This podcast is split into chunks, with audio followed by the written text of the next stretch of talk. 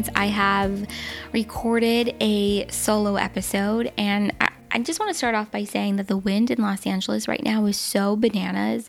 It is so crazy. It is so loud. So if you hear um, like trees knocking in the background, some squeaking noises, um, if it sounds like I'm stuck in a horror movie, like a scary soundtrack in the background, that's not what hap- what's happening. The best way to describe it is, you know that movie The Holiday and oh my god, what is that actress's name? oh my god, it's gonna bother me. Um, I'm gonna Google it right now as I talk. But you know that scene with Santa Ana winds and the dust blows in her eye, and Jack Black, you know, takes it out, um, like removes it from her eye, and there's this super like um, sweet romantic movie moment. Yeah, that's basically like the best way to describe it. Except, oh, it's Kate Winslet. Okay. That scene with Kate Winslet and Jack Black. Okay, that's the best way to describe like the Santa Ana win kind of moment we're having right now, except there's no like meet cute, cute movie moment with me standing in the driveway with like dust in my eye and some guy is taking it out. So I digress. But anyway, hello, welcome back to Seek the Joy podcast. Uh, happy Seek the Joy Tuesday. Happy first solo episode of 2019. I am so happy to just be sitting here and chatting with you guys. So, last Friday, I attended my first like ever event where I was speaking on behalf or representing the podcast. And it was called the Reckoning Rally. It was a pre Women's March event at the Riveter in Los Angeles. And it was an evening of kind of coming together and collaborating and organizing.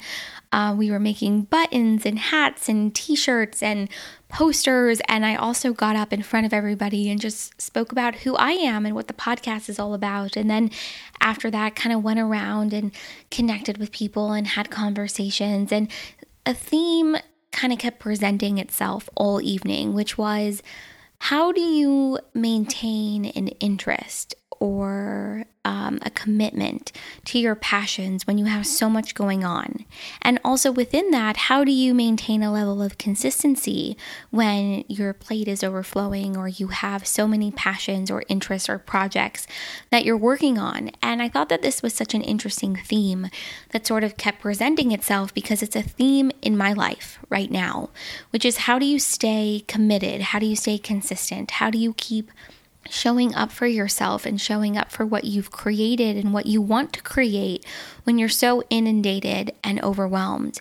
And how do you remain consistent within that? And I think my biggest takeaway from these conversations and what I really want to share with you is something that I shared with a lot of women on Friday, which was I think we need to change how we view consistency. And let me explain what I mean by that.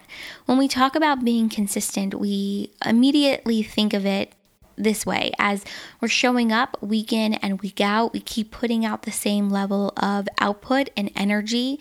Um, we're almost stubborn within it, right? We're not willing to be flexible because we have to be consistent. We have to keep putting out the same work product, the same output.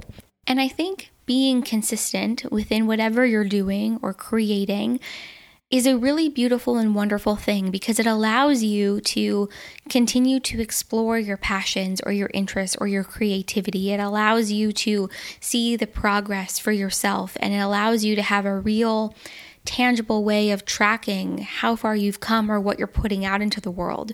But at the same time, I think being consistent or viewing consistency as the end all be all is dangerous because it often means we're not allowing ourselves to be flexible. It often means we're not allowing ourselves to change or adapt within an environment that maybe is telling us we really need to do so. And so I think if we can view consistency differently, we can allow ourselves to continue to show up in a way that feels good, in a way that feels authentic, in a way that mirrors where we're at right now and what we want to continue to create and who we want to become. So I think if we can view consistency this way, and let me explain the way I want to view it for myself. And so I need to rewind a little bit. After having these conversations on Friday, I really challenged myself to flip the way I was viewing consistency. And so I challenge you to sort of flip the way you're viewing it for yourself too. And then let me know if how this sits with you and if it resonates. I think we need to view consistency as an opportunity, as a gateway to continue to explore our passions and our interests and our inspiration. We need to view consistency as a tool, as a mechanism that will allow us to continue to grow and shift and change. But the key within that is that consistency needs to be what ultimately serves our highest good and what ultimately serves the highest good for others too. So, if being consistent, if showing up week in and week out and putting out the same level of output and materials, whether it's in your job or in your passion project or in your new business that you're creating, if it's a podcast or a blog or Instagram, whatever it might be, apply this to whatever aspect of your life feels relevant if putting something out into the world every day, every week, feels good, you're growing from it, you're finding joy within it, it's fueling your passion, then keep doing it. Allow that to be your model of consistency. But if you get to a space where doing that is exhausting, it's draining, it's not filling your passions, it's not filling your tank back up, if it's not allowing you to grow, if it's stifling your creativity, if it's stifling your passion and your zest for life, then you need to pull back and you need to redefine and remodel what consistency looks like for you in the moment because ultimately being consistent and showing up for ourselves, whatever that might look like, has to be what serves our highest good. It has to be what allows us to grow and shift and change. So I challenge you to join me in challenging myself to change the way I look at consistency. And so that was really the biggest thing that I shared on Friday with all of these different women that I was talking to, which was I think we need to change the way we look at being consistent. We need to change the way we look at how we show up in the world and give ourselves a break and show ourselves a little bit more compassion and understanding and allow ourselves to mold and define what it means for us to show up. And so, if you're somebody that puts out a blog post every day and it's draining, bring it down to three times a week, once a week, whatever it'll take for you to feel that fire and that passion ignite. But I will say, too, at the same time, if it makes the most sense for you to pull back completely and for you to take a step back so you can really evaluate where you're at and where you want to go and where you want to grow, that's really important, too. You have to allow yourself the space to explore what will make the most sense for you. But if you don't allow yourself that space, if you don't allow yourself that exploration, you're never going to figure out what that looks like. So, as you can tell, this reckoning rally on Friday was extremely thought provoking for me. And it was such a valuable experience. And not to mention the fact that I got up in front of a room of probably like over 50 people, which is a big crowd for me, um, and spoke and shared about the podcast and what this journey has been like. And so I'm just so grateful for the lessons and the conversations that keep coming out of this podcast, that keep coming out of my choice to be open on, and authentic and to share my voice in ways that, quite frankly, still scare me. Um, not as much as it used to, but I think it definitely it definitely still scares me. And, and the last thing I want to share, I think, in this week's solo episode, there was a ton I want to share, but something that I really want to share is something that I overheard last week, which was it's not about who you are now, it's about who you want to be. And I think it's important, especially as we start off this new year, as we start off 2019, to really think about the dreams and the goals and the visions that we have for ourselves and for our future that we're really holding on to. And I think it's important to remember that those dreams and those visions are not meant to be embodied at a later date. They're really meant to be embodied right now. And so to be who you want to be means you have to choose that person right now. Don't wait for X, Y, or Z to happen. Don't wait for, you know, this brick to fall into place that you've been waiting on. Don't exist in that space of, well, if this happens, then I can be who I want to be. I can do what I want to do, etc., etc. I think you know what I'm talking about. I think in order to be who we want to become means we choose the embodiment of that person right now. And so it goes back to what I was saying about consistency. You have to choose how you want to show up within any given moment because it's not about who you are today, it's about who you ultimately want to be. And so, what are you doing today that will allow you to be that person in the long run? And I think really building off of that, I think I have to mention the fact that this week is my birthday. Um, and as I said, that it was just 10 minutes and 23 seconds. One, two, three. My birthday is January 23rd, and I'm about to be 28 years old. So whenever you listen to this, it may already be my birthday. I might have already turned 28.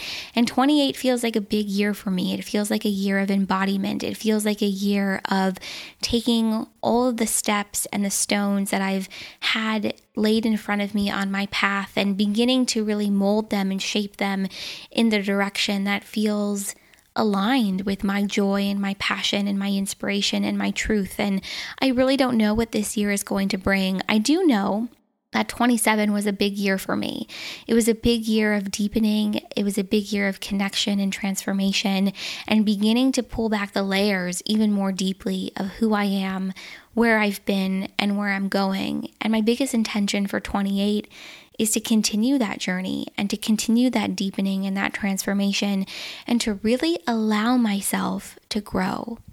I talk about this a lot on the podcast with guests over the last year, but we often clip our own wings without even realizing it because we prescribe to some sort of limitation or expectation that's been placed on us. And my biggest intention for, for 28 for 2019 is to allow myself to fly, to not clip those wings, to begin to really fully embody the woman that I am and the life that I want to live and the path, oh, I'm going to get emotional, and the path that I want to take, and to not let any perception of who I used to be, of old patterns or behaviors, or someone else's vision or version of who they believe I am to stop me and to get in my way. And I think ultimately that's my biggest wish for everyone is that we all reach a space within ourselves where we choose to recognize our value and our worth and then really embody it. And so I think 28 is the first year well, not the first year, but I think it's the beginning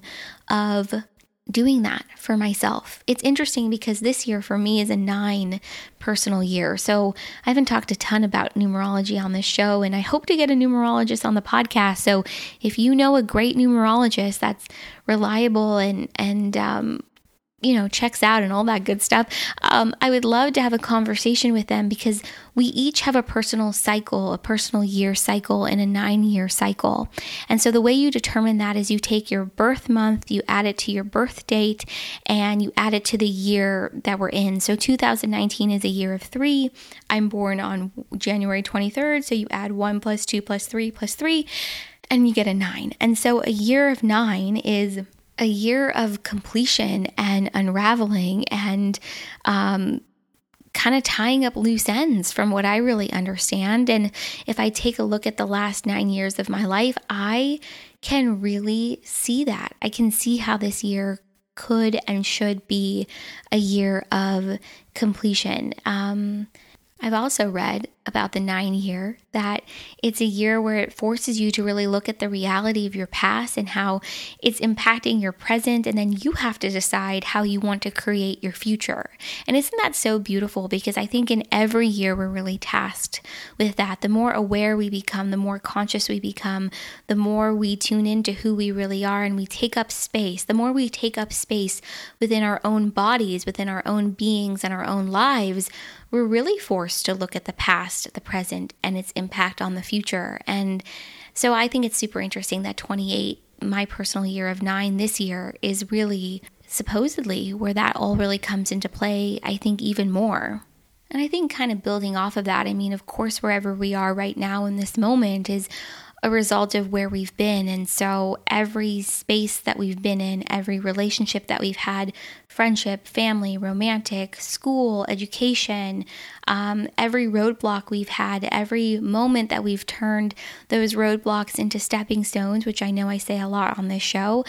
It all has helped to bring us to where we are today, emotionally, physically, and mentally. And so, I guess my big intention too for 28 for this year is to really take a deeper look at all of those things and all the things and the behaviors and the people and the patterns that no longer serve a beautiful and positive purpose in my life and to kind of let go. Well, not kind of let go, to really let go. As Marie Kondo says, if it's not sparking joy in your life, get rid of it. And so I don't know, I'm just excited to see what this next year will bring. I think it's super interesting with um, the, being a nine year for me and a year of completion and transformation. And I, I, more than ever I feel really ready to let go of things that no longer serve me that don't bring me joy that are keeping me tied down or stagnant or not allowing myself to grow. And I think I don't know where I heard this but new beginnings can't take shape. They can't form until we release and let go of the necessary endings. And I was listening to that new Mike Posner song. Ugh, what is it called? I'm having such a hard time tonight remembering the names of things, but I was listening to his new song and I'm going to pull it up right now hold hold on. It's called move on. Oh my god how appropriate. I was listening to his song last night because we had that um, lunar eclipse um, that super blood red moon I, red blood moon. I can't even talk. Oh my god.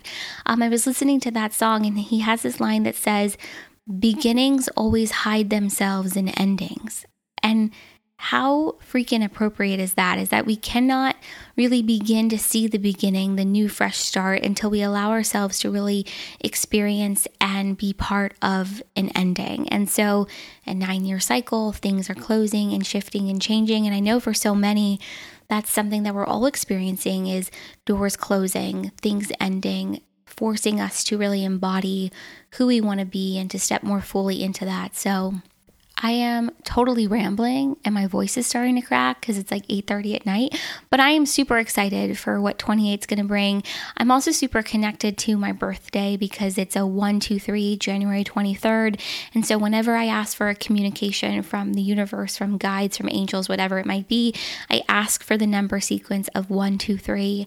And so it's shown up for me in a lot of really wonderful ways over the last, I would say, nine months when I first asked for that connection to that number. And so, what's interesting too about angel numbers, I'm like going all over the place in this episode, but angel numbers always hold communication and significance. And there's one website in particular that I really love, and I encourage you to check it out if you haven't already. It's called Joanne Sacred Scribes. And so, I just remember the first time I looked up what 123 like signifies. And so one, two, three is considered a sequence, it's a step, like a series of steps. And so for me, that's what I have felt that most of my life has been a series of steps in a journey of beginning to understand and know who I am and begin to embody my journey and my path. And so there's a significance for the number one and for the number two and for the number three.